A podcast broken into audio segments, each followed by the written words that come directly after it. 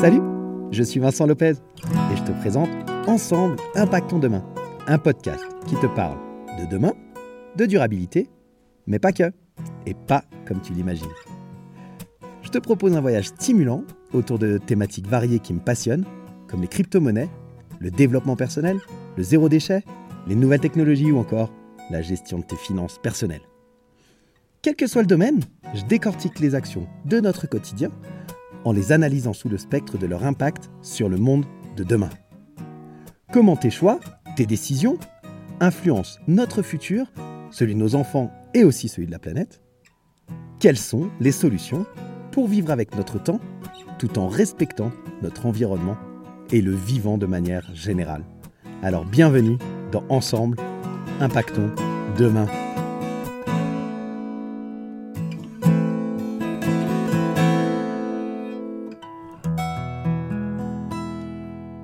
Salut la communauté d'écurie intelligents, comment ça va ce matin? Super content de te retrouver pour l'épisode 16 de Ensemble, Impactons demain. Et aujourd'hui, on va parler de l'aménagement de nos agglomérations. Alors en fait, cet épisode, il fait un peu suite aux deux épisodes précédents que j'ai fait sur euh, le GIEC et sur son rapport de synthèse. Si tu ne les as pas écoutés, je t'invite à le faire. C'est l'épisode 14 et l'épisode 15 euh, de euh, l'émission Ensemble Impactons demain. Et donc aujourd'hui, bah, je vais te parler un petit peu de solutions très concrètes qui sont envisageables et envisagées par certains élus. Et donc, pour ça, je vais partir d'une déclaration qui avait été faite par le secrétaire général de l'ONU en octobre 2019, qui nous disait que plus de la moitié des habitants de la planète vit actuellement en ville et que d'ici à 2050, eh bien, ça devrait, être le cas pardon, de euh, deux personnes sur trois sur la planète. Et donc, au niveau mondial, on sait que les villes, les agglomérations, elles consomment plus des deux tiers de l'énergie et elles sont à l'origine de plus de 70% des émissions de CO2. Donc on a aujourd'hui 50% de la population mondiale qui vit dans des villes et qui consomment plus de deux tiers de l'énergie et qui sont à l'origine de plus de 70% des émissions de CO2. Tu vois un peu la problématique euh, que j'essaye d'aborder là. Alors, comme d'habitude avec les chiffres, il euh, bah, faut les nuancer parce que comme toujours, il reste sujet à interprétation. Si on prend l'exemple euh, que je viens de te citer, en fait, ce n'est pas uniquement les installations urbaines et matérielles qui sont responsables de l'entier des 70% d'émissions. par exemple, on pourrait parler de la question des revenus. On sait que les ménages les plus aisés, les plus riches, c'est eux qui produisent le plus d'émissions et en général, eh ben, ces ménages-là, ils sont plutôt citadins. Du coup, ben, on attribue les émissions que eux produisent aux espaces urbains. Mais malgré cela, euh, on sait aussi qu'il y a de nombreux points d'amélioration au niveau urbain et c'est d'ailleurs une des conclusions du dernier rapport du GIEC dont je t'ai parlé dans les deux épisodes précédents et que si ça n'est pas déjà fait, je t'invite à aller les écouter. Alors voilà, fort de ce constat, bah, aujourd'hui je te propose une présentation d'un projet de loi qui vient d'être adopté en France, qui a été adopté le 16 mars 2023 très exactement, et par conséquent, eh ben, c'est quasiment un mois jour pour jour, euh, le Sénat a adopté en première lecture avec modification une proposition de loi d'un texte qui avait été déposé, alors entre autres par les sénateurs Jean-Baptiste Blanc et Valérie Létard et plusieurs de leurs collègues du Sénat, le 14 décembre 2022. Donc aujourd'hui, eh bien, je vais te parler de ce projet de loi, mais je vais surtout te parler eh bien, des actions concrètes que toi, tu peux mettre en place pour aider à ce que euh, ce projet de loi puisse être appliqué d'une part, mais surtout eh bien, pour que ça aille dans le sens de ce projet de loi, tu vas comprendre de quoi je parle. Alors d'abord, on va faire un bref, un bref historique de ce projet de loi. Euh, et pour ça, on va retourner en 2015, bientôt 10 ans, que le temps passe vite, euh, avec les fameux accords de Paris. Donc lors de ces accords de Paris, il y a des objectifs qui ont été fixés, dont l'un d'eux était une limite de la hausse de la température mondiale à plus de degrés d'ici la fin du siècle. Pareil, si tu ne sais pas de quoi je parle quand je te parle de l'augmentation de la température mondiale, je t'invite à aller écouter l'épisode 14 euh, dans lequel j'explique qu'est-ce que c'est que cette hausse de la température et par rapport à quoi on se réfère. Et donc, eh bien, en réponse à cet objectif de euh, limiter la température à plus de degrés d'ici la fin du siècle, différents pays, dont la France, ont décidé de mettre sur pied des mesures variées. Et pour la France, ben ça, ça passe pour, par la création d'une loi qui s'appelle la loi climat et résilience. En fait, cette réponse du gouvernement français aux conséquences du réchauffement climatique, elle vise à garantir la capacité des générations futures à répondre à leurs propres besoins.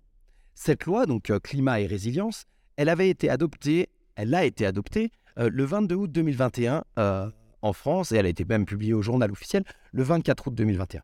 Elle est constituée de 305 articles. Tu pourras aller les regarder si tu veux, je te mets le lien de la loi dans le descriptif. Et il y a de nombreuses mesures en fait de lutte contre le dérèglement climatique, mais il y a aussi des dispositions qui visent à accroître ce qu'on appelle la résilience de la France face aux effets du dit euh, dérèglement climatique. Il faut savoir que cette loi, et ça, moi, ça, c'est quelque chose que je trouve assez génial et, on pourra en reparler si tu le souhaites. Euh, cette loi, elle est, en fait, c'est une des actions qui est issue des travaux de ce qu'on avait appelé la Convention citoyenne pour le climat. Tu sais, c'était ce groupe de personnes, euh, cette assemblée de citoyens français, qui, était, qui a été constituée en octobre 2019 par le Conseil économique, social et environnemental, sur demande à l'époque de M. Édouard Philippe, qui était alors Premier ministre. En fait, cette convention citoyenne, elle a regroupé 150 hommes et femmes qui étaient volontaires, donc il y avait tout un panel de volontaires en France, et parmi ce panel de volontaires, il y a 150 hommes et femmes qui ont été tirés au sort parmi la population, et qui avaient pour objectif, c'est un peu pompeux, mais je te lis l'objectif officiel, de définir les mesures structurantes pour parvenir dans un esprit de justice sociale à réduire les émissions de gaz à effet de serre d'au moins 40% d'ici 2030 par rapport à 1990. Voilà, ça c'était leur objectif. Bon, pour faire court, ils devaient proposer finalement des mesures concrètes euh, pour permettre que notre émission de gaz à effet de serre en France eh bien, soit, soit 40% de moins euh, importante que ce que nous avons produit en 1990. Et ça, il fallait atteindre cet objectif de moins 40% à 2000, en 2030, donc demain. quoi. Et donc, eh bien, cette convention citoyenne, comme je te l'ai dit, elle a été demandée par M. Edouard Philippe, premier, premier ministre de l'époque. En fait, elle était surtout une proposition qui avait été euh, émise durant le mouvement des Gilets jaunes, dont tu te souviens certainement, et euh, plus particulièrement par le collectif de ce qu'on avait appelé les Gilets citoyens. Et en fait, c'est suite à cette proposition des Gilets citoyens qu'il y a des personnalités, quelques Cyril Dion entre autres que j'adore et Marion Cotillard, qui ont rencontré Emmanuel, euh, Macron et qui lui ont proposé en fait de mettre en place bah, une telle assemblée pour chercher des solutions sur le référendum d'initiative citoyenne, sur la transition écologique et sur la justice fiscale. Et c'est comme ça qu'en avril 2019, le président Emmanuel Macron a, annoncé la création de cette euh, assemblée citoyenne pour constituer ce qu'il avait appelé un début de conseil de la participation citoyenne au sein du Conseil économique, social et environnemental. Alors, cette convention citoyenne, elle a émis de très nombreuses propositions, 149 exactement, que tu pourras retrouver euh, sur le site de la Convention citoyenne pour le climat, dont tu trouveras le lien euh, dans le descriptif de l'épisode. Et puis, si tu souhaites que je te la présente plus en détail dans un épisode dédié, vraiment, n'hésite pas à, me le faire savoir euh, par mail ou même directement dans les commentaires. C'est avec plaisir que je ferai un épisode ou plusieurs sur cette Convention citoyenne, qui a été à l'origine d'ailleurs d'un certain nombre euh, d'autres euh, euh, comment dire, initiatives dans différents pays européens et à travers le monde. Donc voilà, n'hésite pas vraiment, il est possible que je fasse un épisode dédié. Et donc, ben, c'est suite à cette Convention citoyenne sur le climat que la loi Climat et Résilience est née. Et cette loi, en fait, elle avait pour objectif de... Enfin, elle a pour objectif, que c'est une loi qui existe hein, aujourd'hui, et donc cette loi, elle a pour objectif d'atteindre ce qu'on appelle le double objectif. Le double objectif, c'est réduire de moitié le rythme d'artificialisation nouvelle entre 2021 et 2031 par rapport à la décennie précédente. Donc diminuer par deux le rythme d'artificialisation nouvelle euh, d'ici 2031 par rapport à la décennie 2011-2021. Et puis, elle doit aussi atteindre d'ici à 2050 une artificialisation nette de 0%. C'est ce qu'on appelle le ZAN, zéro artificialisation nette. Donc, c'est-à dire que tu as au moins autant de surface euh, qu'on appelle renaturée que de surface artificialisée. Et c'est euh, pour, pour tout ça que la proposition de loi a été faite en décembre 2022 pour essayer de répondre à cet euh, objectif fixé par la loi climat et résilience en 2021. Voilà. On se perd un peu dans les dates hein, avec tout ça, tu vois. Bref, pour se rendre compte de quoi on parle, il faut savoir que euh, on est en train de parler de l'artificialisation des sols. L'artificialisation des sols, c'est quoi? C'est quand euh, un sol qui était très souvent un sol agricole, de la terre, euh, un champ, enfin peu importe, une forêt hein, également, parce que c'est également ça, eh bien quand on ratiboise tout ça, et puis qu'on fait des constructions, qu'on bétonne, qu'on artificialise le sol, c'est-à-dire qu'il n'est plus naturel. Eh bien, cette artificialisation des sols, au cours de la dernière décennie, il y a entre 20 000 et 30 000 hectares chaque année en moyenne qui ont été artificialisés, principalement d'ailleurs au détriment de surfaces agricoles. Donc, ça veut dire qu'on a eu entre 200 et 300 000 hectares pour la décennie qui vient de passer, qui ont été artificialisés. Alors si tu compares ce chiffre uniquement à la surface euh, agricole utilisée en France, bon, on peut se dire que c'est peu parce que celle-ci, elle était d'environ 26,8 millions d'hectares en 2019. La réalité, c'est que ce n'est pas du tout une question mathématique. L'artificialisation des sols, aujourd'hui, c'est une des causes premières du changement climatique et de l'érosion de la biodiversité. Ça a des conséquences écologiques euh, en portant atteinte bah, à la biodiversité, au potentiel de production agricole. Forcément, si tu as moins de terres agricoles, bah, tu produis moins, ça paraît logique. Ça a des conséquences euh, en portant atteinte au stockage de carbone, parce que bah, une prairie va stocker beaucoup plus de carbone qu'un euh, sol en béton qui, lui, n'en stocke pas et d'ailleurs peut même en émettre.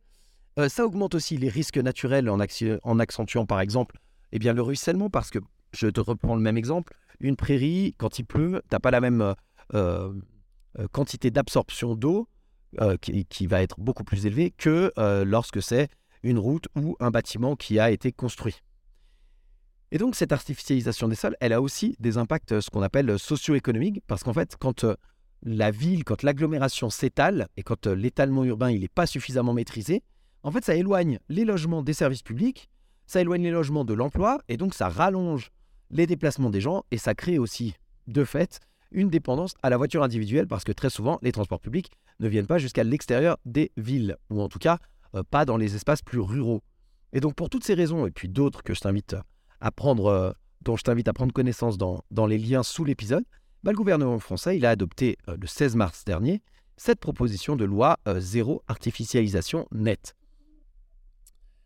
Alors voilà, après l'historique et la création de pourquoi, du comment de cette loi, on va rentrer un petit peu plus directement dans euh, ce qu'on appelle le, texte. Quoi. Alors, dans la loi climat euh, et résilience, les objectifs ils se traduisent finalement par euh, des obligations qui sont applicables à ce qu'on appelle les collectivités territoriales. C'est-à-dire que ce n'est pas l'État directement, c'est les collectivités territoriales. Et en fait, selon les auteurs de la proposition de loi, un an et demi après l'adoption de la loi climat et résilience, donc fin 2022, parce que la loi climat et résilience a été adoptée en 2021, moitié 2021. Donc un an et demi euh, après, donc fin 2022, l'État il permettait toujours pas aux élus locaux bah, d'anticiper leurs obligations pour la période 2021-2031. Euh, L'État s'affranchit de toute responsabilité et il met en fait la lutte de l'artificialisation à la seule charge des collectivités locales. Ça, c'est le reproche que les auteurs de la loi faisaient à l'État.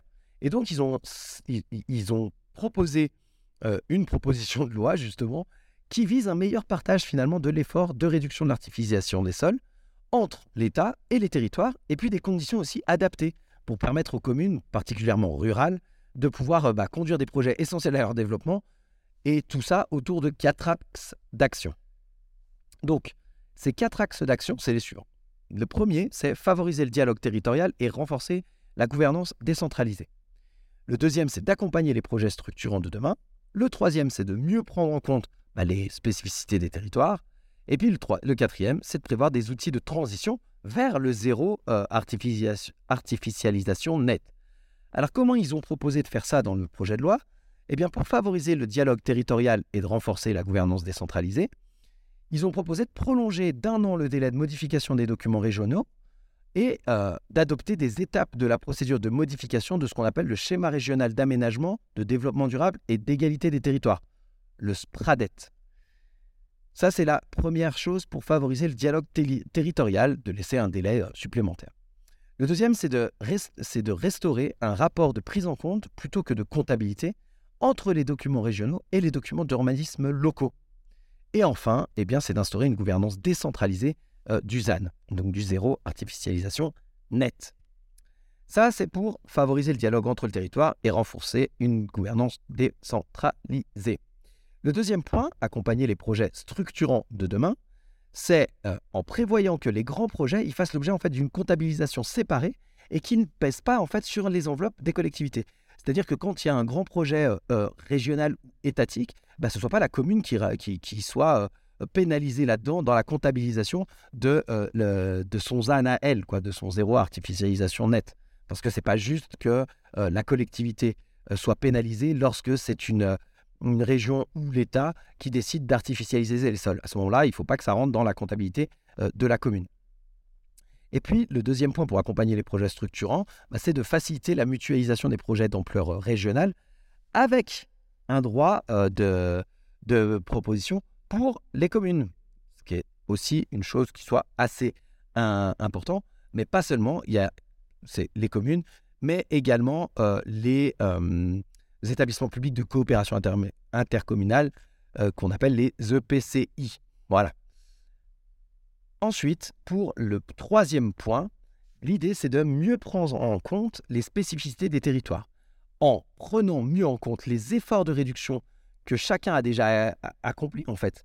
C'est-à-dire qu'il y a des collectivités territoriales qui ont déjà fait des efforts sur euh, euh, un avancement vers une euh, artificialisation des sols moindre, et donc de prendre en compte en fait les efforts de réduction d'artificialisation que ces collectivités territoriales ont déjà faites pour, avoir une sorte un peu d'équité, si on veut, tu vois. Ensuite, il y a également euh, de garantir à chaque commune une surface minimale de développement communal d'un hectare. C'est-à-dire que, en fait, une commune qui s'est déjà étendue pendant les 10, 15, 20 ans euh, passés, qui a énormément étendu son truc, si tu lui dis, vous ne pouvez plus vous étendre que de, 5%, bah en fait, si elle s'est déjà étendue de 5000 hectares, euh, si on prend 5% sur 5000 hectares, elle va pouvoir encore s'étendre sur 50 hectares. Une commune qui, elle, n'aura pas fait euh, une extension euh, massive qui est une commune rurale et qui se sera pas étendue, qui se sera étendue, je ne sais pas, sur 10 hectares. Je prends, des chiffres vraiment au hasard pour que tu comprennes.